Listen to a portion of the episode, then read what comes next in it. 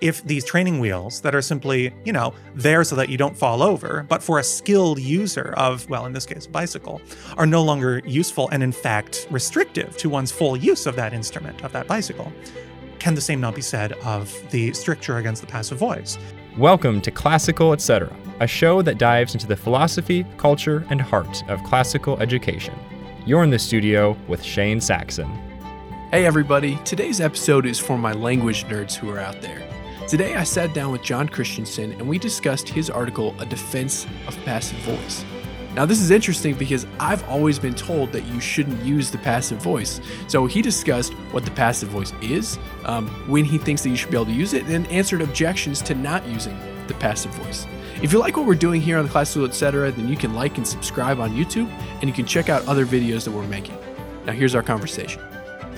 John, I don't know if I've ever told you my background educationally, and I think it feeds into a lot of the conversations we have. For people who don't know, Memoria Press is probably one of the only workplaces in America, maybe, mm-hmm. where spontaneous arguments about the fine detail of language use, classical history, mythology, sports, history, literally any topic someone has a passionate opinion on and the breadth of those disagreements are pretty hilarious mm-hmm.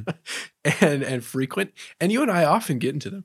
And the uh, discussion today is an article you wrote for the classical teacher on the classical etc. podcast. One of the things that we do is read these articles and then discuss with the author the various points of them that have been left on the cutting room floor. As I understand it, this article, The Passive Voice from uh, the spring 2021 edition, which some people um, may not have read yet, definitely check it out if you haven't, um, was twice as long as it currently is at one point in its editorial history. Yeah. Well, that's just a factor of the passive voice being a longer construction. You just have to you just have to be a little more precise in your language, right?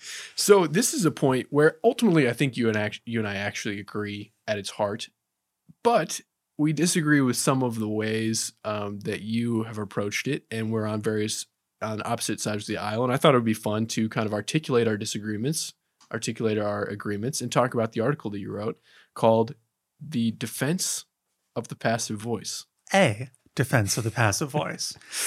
so Not we, that we're going to be discussing articles here. Uh, well, we'll be discussing an article. We won't be discussing grammatical articles uh, uh, like the and a. Um, Great clarification. Yeah, we're already off to a suitably pedantic start. Um, so first, before we get into the article, could you just define what is the passive voice?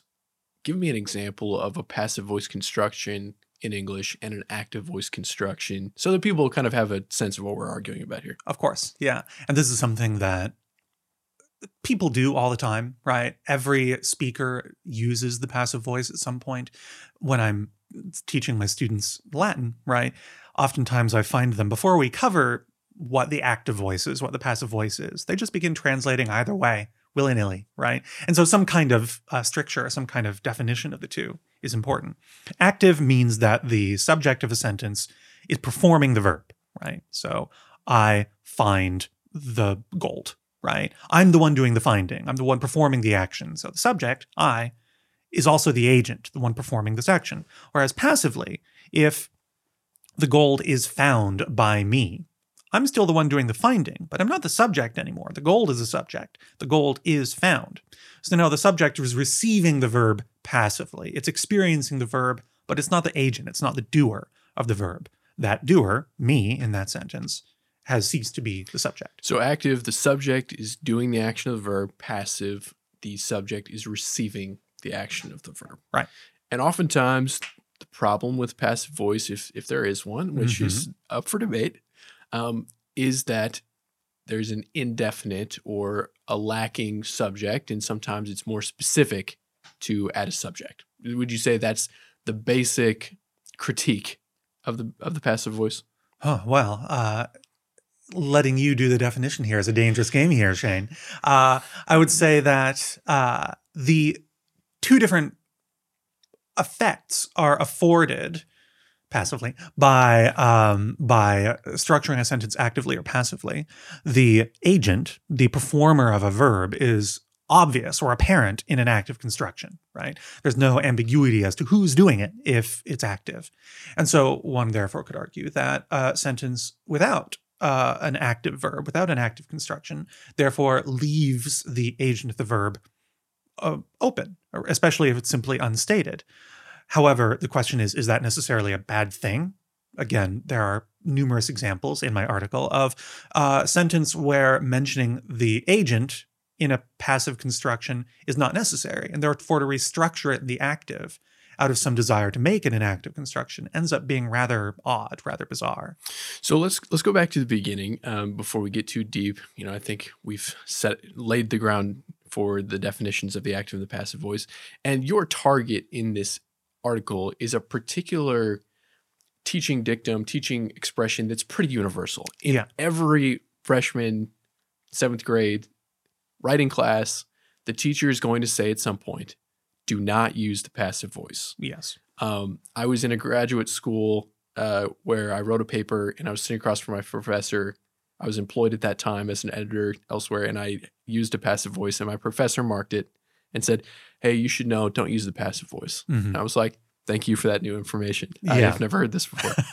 um, and the uh, that that is very that is common and universal. Do you agree with that? It is commonly stated, it is almost universally stated, but not commonly or universally justified. It's this weird presence in our in our uh, in our education in English, and yet the actual predication of that rule, why do we not use the passive voice, is very rarely justified to the student. Um, or for that matter, to the you know uh, postgraduate editor, uh, as the case may be. So th- my chief kind of consternation and the the point I'm trying to make is that while we can make certain qu- quantitative uh, statements about well the passive voice and the active voice accomplish different ends and therefore depending on the kind of writing you're doing the active voice is more likely to be useful or more likely to be effective in accomplishing your goal than the passive is in any given sentence. That again is a quantitative argument not a qualitative argument. To say therefore that because the passive voice is less effective that it is ineffective or perhaps even subversive to your goals right is an unnecessary leap now i understand it from an educate or an elementary perspective of when a student perhaps doesn't know what the difference between active and passive is and we need to separate what the two are right? Then by all means separate and you know demonstrate a preference the active by far is the more natural construction in english. But to suggest therefore that the passive a not be used and b continue not to be used once a student passes into a more mature understanding of how to use the language is an artificial restriction that ends up causing more problems than it solves So, the beginning of your article, you wrote this, and I think that this is a governing idea. So, we were just talking a second ago, you were explaining that you have been perturbed by this somewhat universal uh, prohibition against the passive voice, and you set out to justify it for a very particular reason. You said at the beginning of your article, the rules we learn that govern the use of language, therefore, are those that make the best use of language, or rather, that best accomplish the aim of one's speech. Far better it is that students see these pillars of their study not as strange Herculean mandates, but as foundations for masterful expression. So you use that idea, what you were just expressing a moment ago, that the prohibition against passive voice is a a training wheel, if Mhm. you will, to argue that it is absolutely not inherently evil to use the passive voice. Am I understanding you right? That's right. Yeah. Again, my admittedly pompous use of uh, of uh, Herculean language there refers to the uh, the pillars of Heracles, these mythological kind of foundation stones at the edge of the sea uh, of the Mediterranean in Greek mythology. The idea being that they were set there as a boundary that no one should ever cross, and that horrible things happen if you ever dare cross it. We've crossed them. Uh, it- the idea was there was this inscription at the bottom, "Ne plus ultra," go no further, right? Uh, And that's in in the stories of of Heracles. yeah, yeah. But eventually they did, right? The Portuguese and the Spanish sailed across the ocean blue and eventually found out that doing so was quite a good idea. Even nowadays, the uh, the uh, kind of motto on the uh, Spanish uh, kind of royal coat of arms is plus ultra, just without the not, because they went and did it, right? They went and broke those rules, but accomplished this goal, this better, this better goal. So, why am I bringing this up? I'm bringing it up because, again, at a certain point, at a certain degree of development, right? Sure, making a firm statement to one's students and saying, okay, don't do this Yeah. without going and justifying it is fine, right? But it's so far beyond at this point just an un, a rule with unstated purpose that it's a rule where even the teachers don't have a stated purpose for it, right? I there are some, I'm sure there are those among you who have strong reasons for believing why the passive voice should not be used, uh, like I did just there. Um, however, even so, there are there are exceptions. There are situations where saying that the passive ought not to be used simply comes a, comes up against an immovable object, a, a goal in speech, right? A form of expression that really would not work without it. And before we get to those examples, you actually turned away from saying um, in your in your article you you stop with just merely addressing the question. You actually turned to Latin, and I thought in an interesting way to defend why there are positive reasons that we might incorporate the passive voice into our into our speech in English. Could you flesh out that Latin illustration that you used? Yeah, absolutely. Um, first of all, Latin uses the passive quite a lot. Uh, Roman authors, orators, poets were quite fond of the thing uh, to such a degree that while we can still say that they use the active more often than they use the passive, uh, it was a lot closer to a 50 50 than it was in, in English speech. And the reason for that is because of well, because of the shape of the language, right? Each language is different, not just in terms of its vocab, but in terms of how it constructs ideas.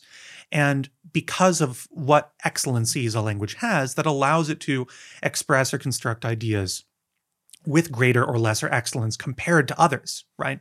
And so it can be said that the best use of a language is that which employs those capacities that that language has, which is very highfalutin way of describing, for example, that English has an enormous vocabulary, right? Just vastly larger vocabulary than Latin does or German does, right?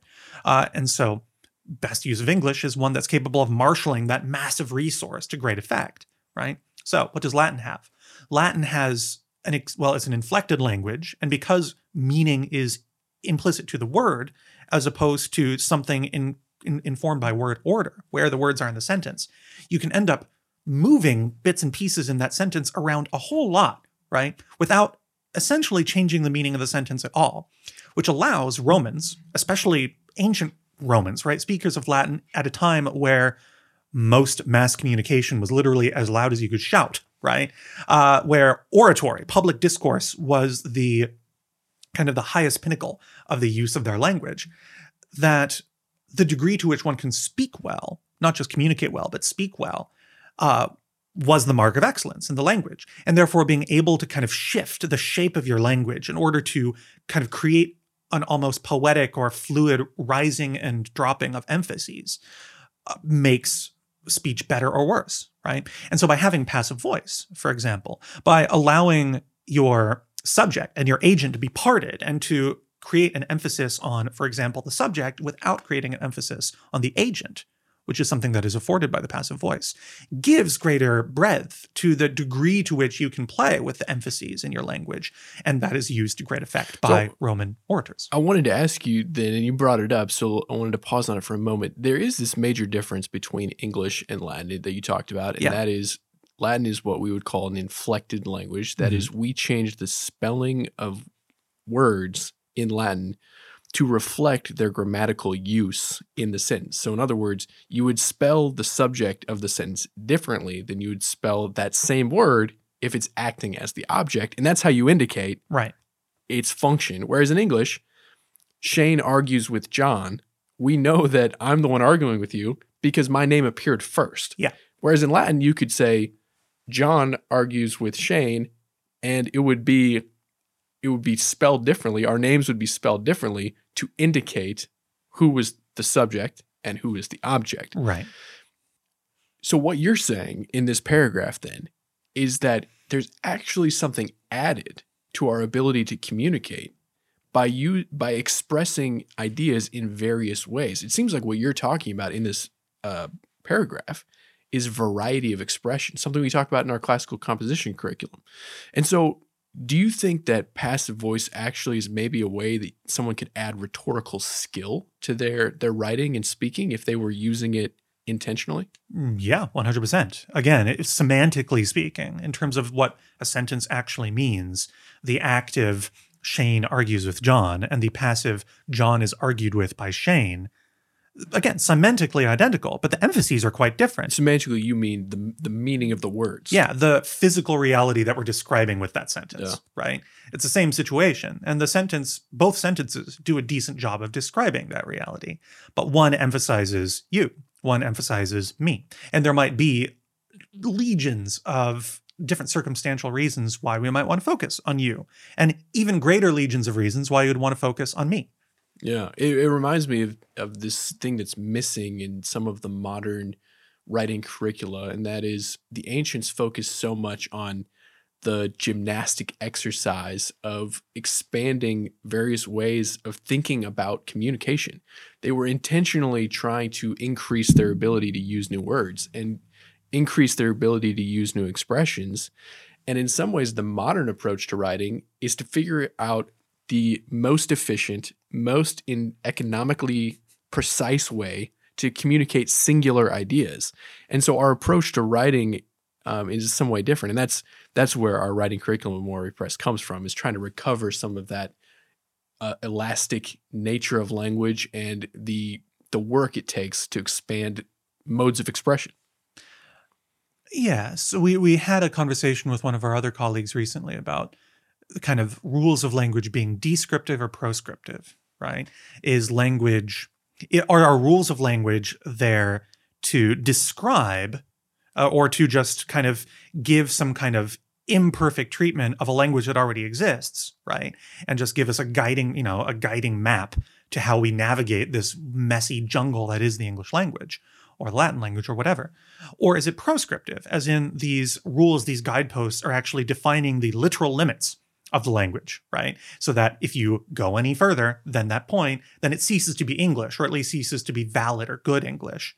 Um, I would say the the classical tradition would probably more likely describe it as a descriptive uh, grammar or a descriptive language, because as you suggest, well, part of what you suggest is that the kind of the mark of the classical speaker, the mark of the classical writer is kind of delving further, right? Is finding more, not necessarily more complex ways of expressing an idea, but finding more specific or more varied ways in expressing a truth or using words to express a truth in a different way. Again, the reality of you arguing with me at a table, right, can be expressed with a lot of different versions of a sentence, right?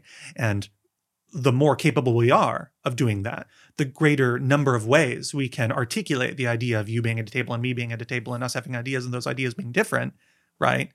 Not doesn't just show how cool our language use is, but it expands our understanding of the truth, Yeah. right? Yeah. Yeah, so without going too deeply into the descriptive versus prescriptive argument, which you know would just bring us to war with each other, Mhm. um, and we'll avoid that on uh, for this for the sake of this. I, I did want to go into the exact actual anecdotes that you use that you attempt to justify the use of the passive voice because you're saying these are examples where the passive voice is the most apt way to express these English ideas. So you gave us five examples. Um, we don't have to go through every single one of them, but I thought the fifth one was particularly good. You said that if there are multiple people acting on a single object, the active construction would include multiple clauses that would get confusing and added together. Uh, whereas the passive voice allows you to streamline what you're expressing. So your example is this. In the active, you would say, Jennifer dumped me, my boss fired me, a burglar robbed me, and my mom kidnapped me. Didn't see that coming, did you? In the passive voice, it would just be, I was dumped, fired, robbed, and kidnapped. Right. Much more economic, Yeah. much easier to state. You have a couple other other examples here. Walk through some of the other examples and explain why they are more aptly expressed in the yeah. passive. Yeah, yeah, yeah. I'll give you one from the article and give you one from the cutting room floor uh, because there was one that I really did want to include, but for space's sake, didn't make it. Uh, so, one, for example, would be uh, if the subject, or rather the agent, is unknown, right? Uh, and so I want to, example, describe something as having been made in the 13th century, right? Let's say the sword was crafted in the 13th century. There, that's a passive construction because the sword isn't making, the sword is being made, or was made rather, a long time ago. If if if that's all I want to say, just the provenance of the sword, and then that's a perfectly grammatically valid idea. If I wanted to say that actively, though, then I need to include an agent, right? But if because the agent therefore would be the subject, the one doing the crafting, the one doing the making of the sword. But if I have no idea who that is, then I I'm kind of in a bind, right? I have to include some indefinite pronoun or some indefinite subject, like someone forged the sword in the 1300s. But which one is more natural? Which one is more concise in expressing an idea? The sword was forged a long time ago, or someone forged the sword a long time ago. It brings in an unnecessary degree of vagueness to include a subject whose role is purely there to satisfy the arbitrary demand for an active agent. I'm glad you brought that example up because I think you and I run into this pretty frequently um, in our job at Memoria Press, whether at teaching classical studies or talking about classical history. Frequently, one of the biggest obstacles to telling a story about that is very foreign and about ancient or foreign things is that there's so many names and places that people don't have any reference for, have no context for. And one way that you can tell a story better is simplifying what are the objects of attention in the story that I'm right. trying to express.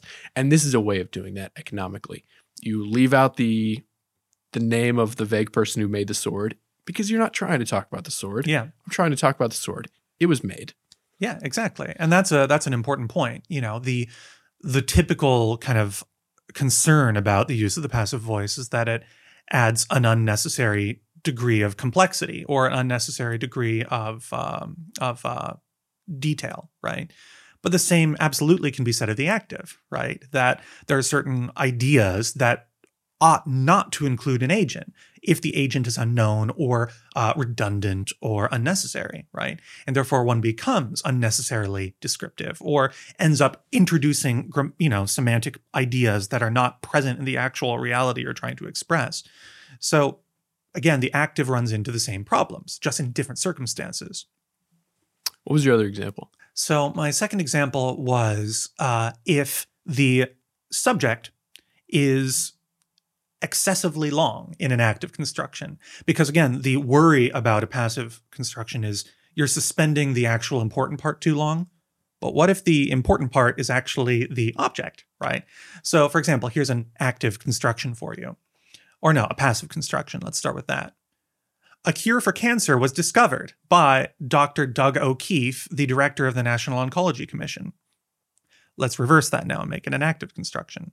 Dr. Doug O'Keefe director of the National Oncology Commission, discovered a cure for cancer, right? Like that second part. You're burying the, the lead. Yeah, that that's an important that's a, the important part of the sentence, right? Who cares about Doug? Sorry, man. It's the the cure for cancer is the part we care about, right? right? That's the part that has an obvious degree of emphasis that ought to be placed on it. And by suspending that until the end, artificially with an active construction, one is disserving the person you're trying to communicate with. Whereas putting it in the front in English necessitates a passive construction.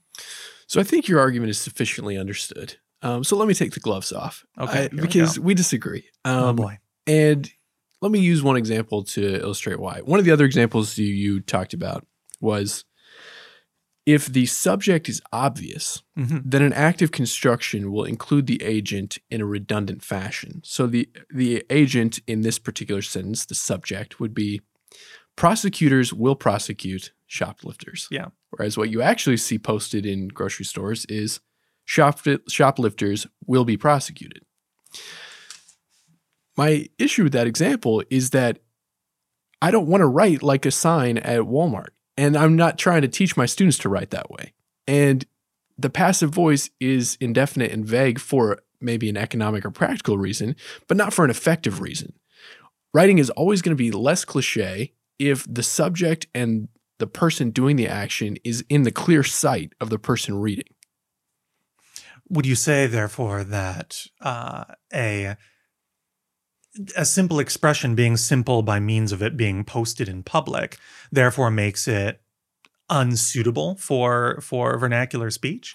Not necessarily, but I would say that the human tendency or the writing tendency that I've observed most in students or those who are not advanced in writing is to drift towards ambiguity and vagaries. And forcing someone to turn sentences from the passive to the active forces them to think about what they're actually trying to express in the details of the sentence. If they just want to talk about the sword and they say it was made, then they are leaving out a particular detail that they may not actually know who the person who made the sword was, and that may be an important detail.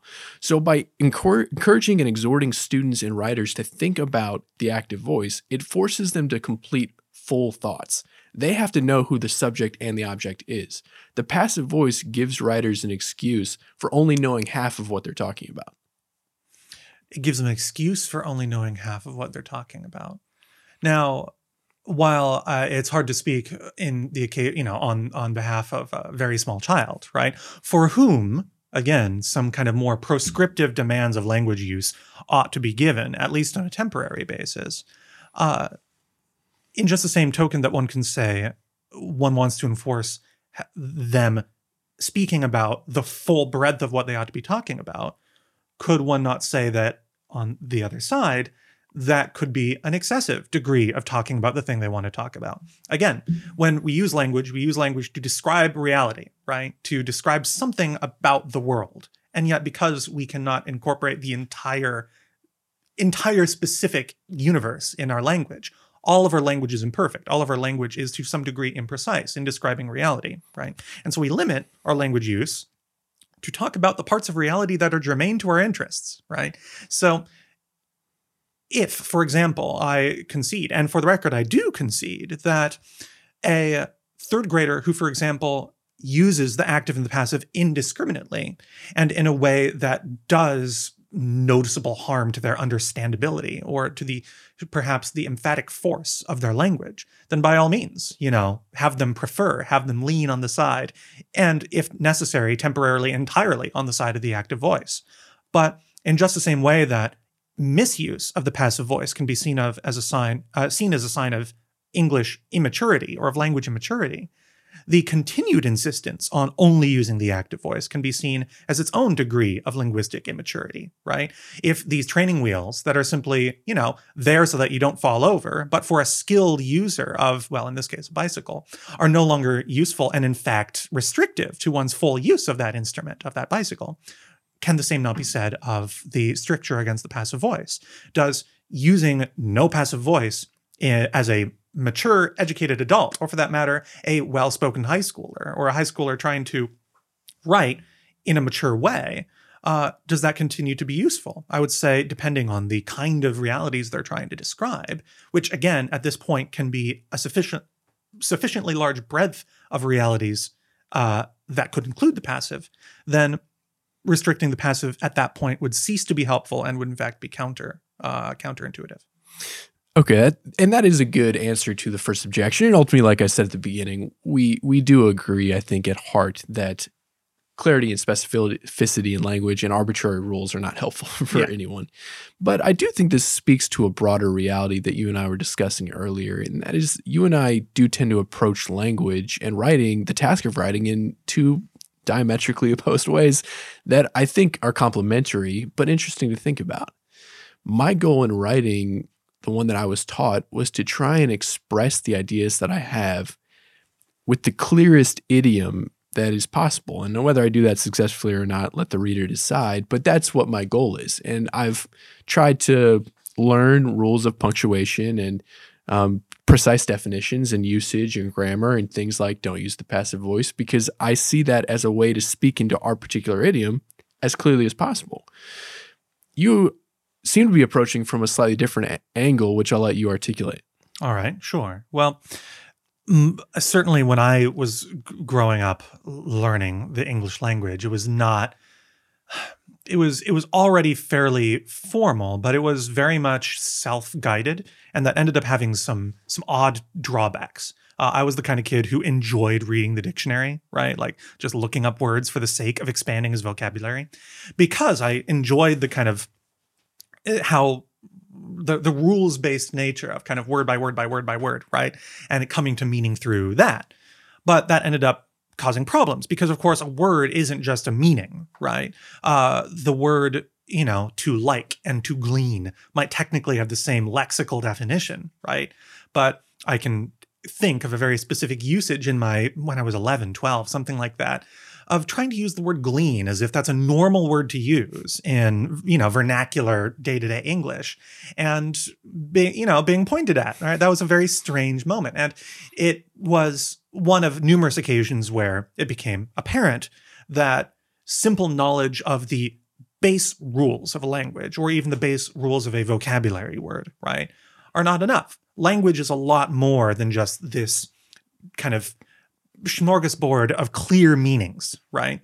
Language is clarity, language is implication, language is culture.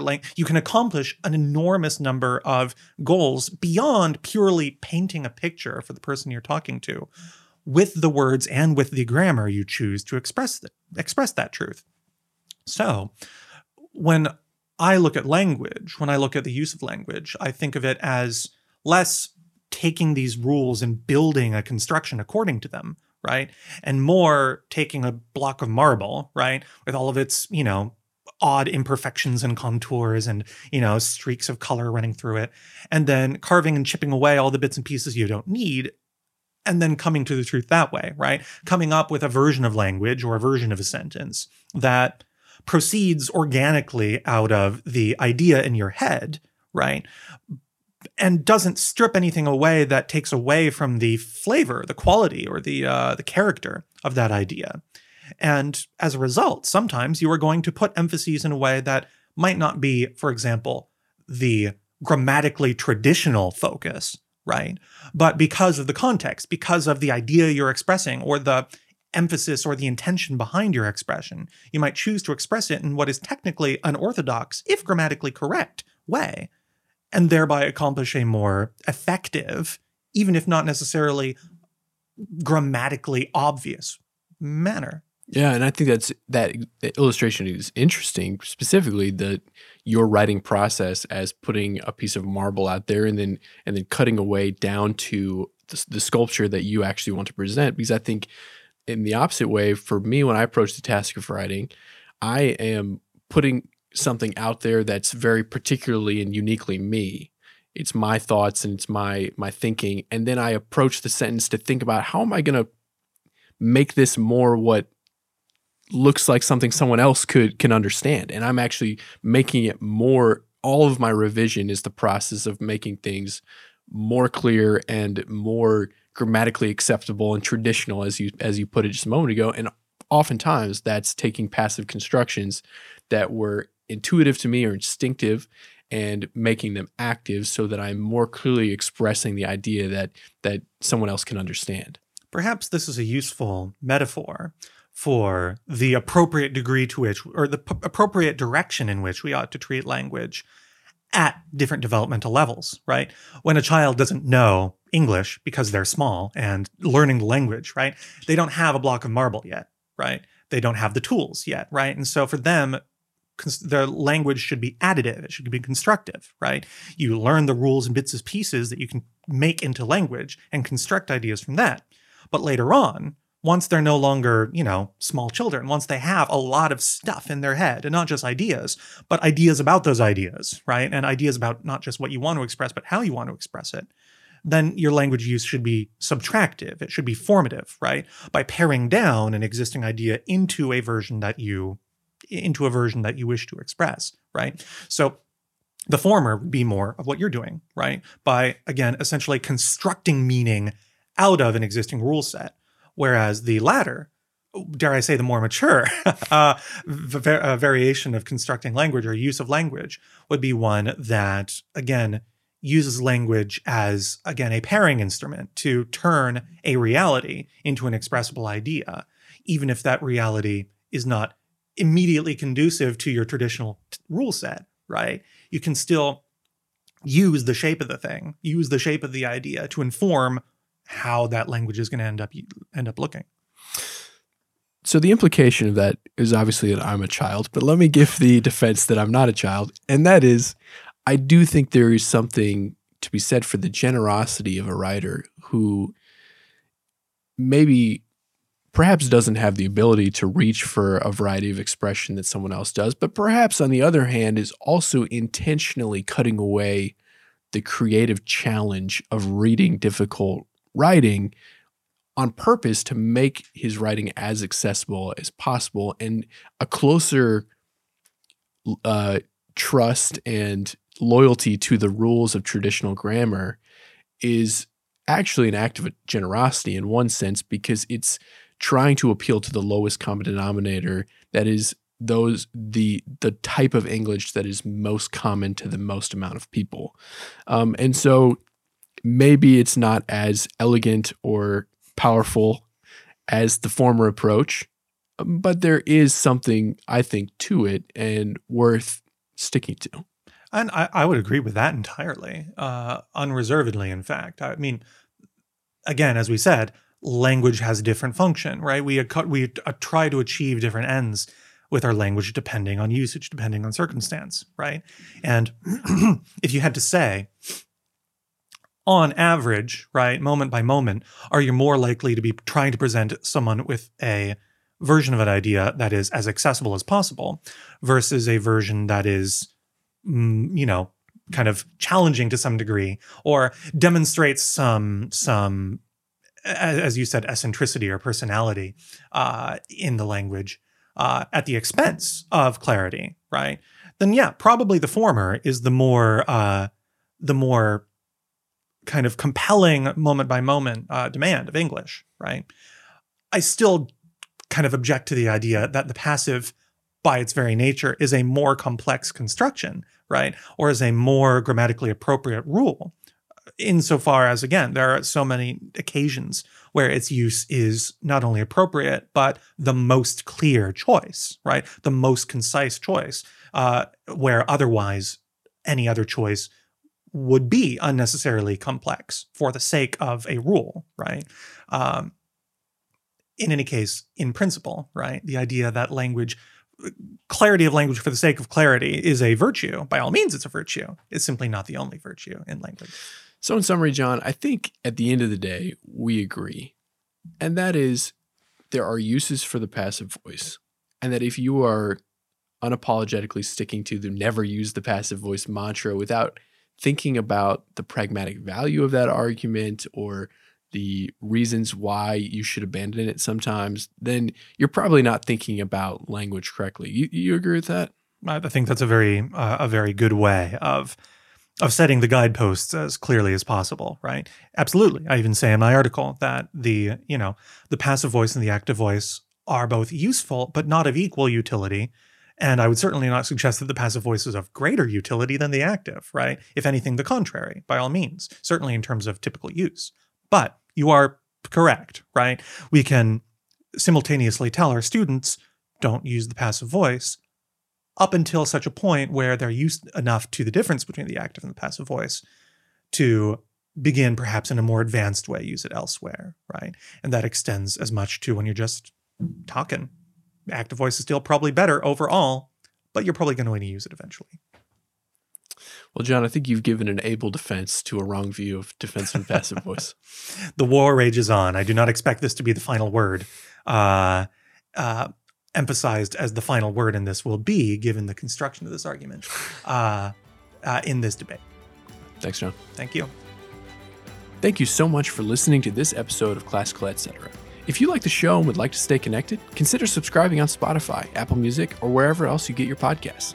We greatly appreciate any support for our show and ask that if you liked the episode, consider leaving us a positive review and sharing it with a friend. A huge thank you to the Memoria Press Podcast Network for hosting our show. Be sure to check out all the great podcasts there. As always, I'm Shane Saxon. Thanks for listening, and I'll see you next time. You've been listening to the Memoria Press Podcast Network, providing a classical Christian perspective on the world of education. To learn more about Memoria Press, visit memoriapress.com. To connect with us, follow us on Facebook, Instagram, and Twitter. Thanks for listening, and we'll see you next time.